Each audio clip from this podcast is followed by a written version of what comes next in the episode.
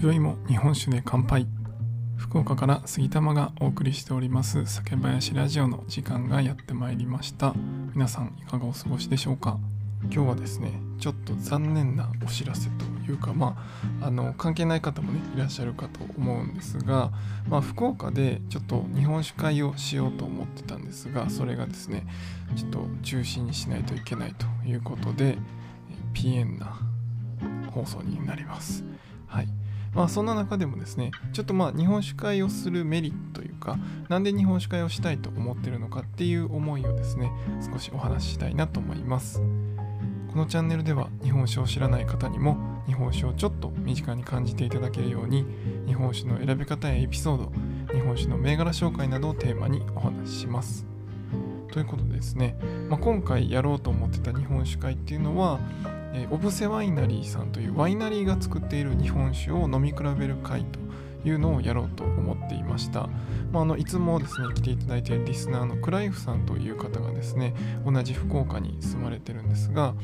毎年ですねそのオブセワイナリーの、まあ、結構希少なんですよねその期間限定で数量も少ない日本酒なのでで全国にですねそのファンの方がたくさんいるのでなかなか手に入らない銘柄なんですけどこのソガペールエフィスという銘柄の5種類いろいろシリーズがあってそのうちのですね4銘柄今回手に入れることができたということでぜひ一緒に日本酒会やりましょうと言っていただいて今回やろうとしてたんですけど、まあ、もう4月ぐらいからですねそれやろうやろうと言いながら、まあ、緊急事態宣言が出たりですね、まあ、今回もまん延防止措置が出てしまってということで、えー、ちょっと伸び伸びになっていてですね、まあ、早く飲んであげたいんですよね。っていうのはそのやっぱり日本酒の中でも、まあ、常温保存できるようなクラシックタイプだと、まあ、ある程度こう冷蔵庫に入れておけば変化をですねちょっとずつなのでまあいいんですけど、まあ、割とこう火入れ1回とかで、えー、まだ生の要素というかフレッシュさが残っているような銘柄っていうのは、まあ、日々変化していってしまっているので、まあ、やっぱり数ヶ月経っちゃうとですねもともとの味とはやっぱ変わってくるんですね。まあいい意味でこう角が取れてまろやかになるっていうこともあるんですけどもともとの銘柄どういう味だったのかっていうのがだんだん分からなくなってくるので、まあ、なるべく早く飲みたいんですが、もうちょっと8月はできないということで、まあ、9月にできることを祈ってですね、まあ、今回はちょっと延期にしようというふうに思っています。で、まあ今回ですね、その日本酒会をやろうと思ったんですけど、まあ、今回に限らず日本酒会は今年ですね、後半やっていきたいなと思っています。まあ、ちょっと状況次第というところはありますけど、イベントをですね、やっていきたいなと思ってます。でなんでイベントをしたいかっていうとやっぱりこう家でぜひ飲んでくださいってもちろん言ってますしあの僕も僕自身も家で飲む機会は多くなっていて、まあ、消費量も増えてきています。ただ、まあ、やっぱりその日本酒を普段ですねあまり飲まれない方に、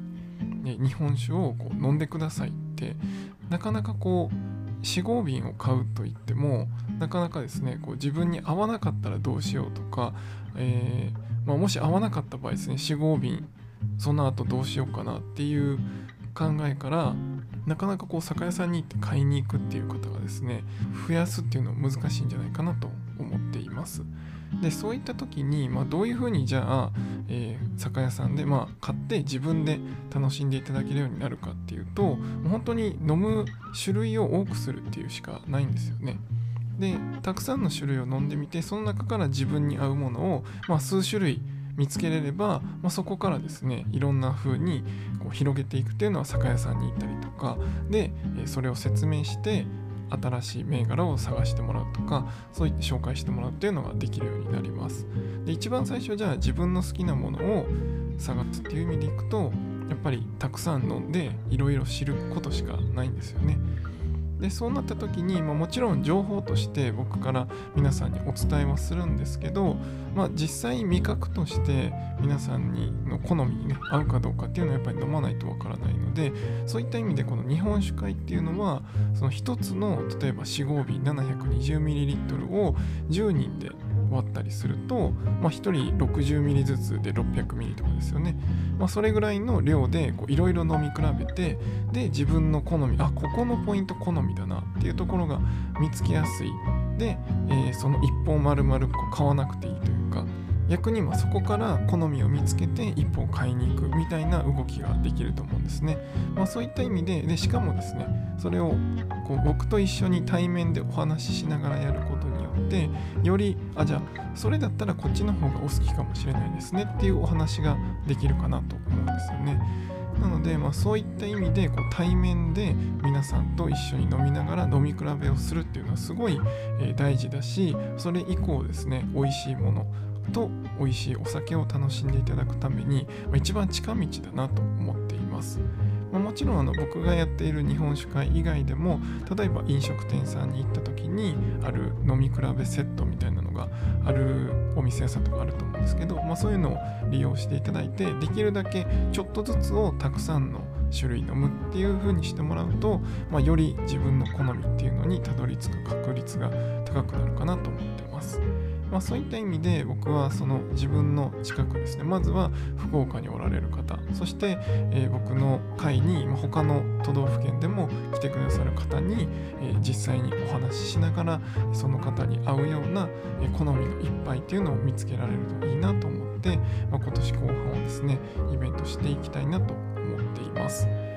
本当にこ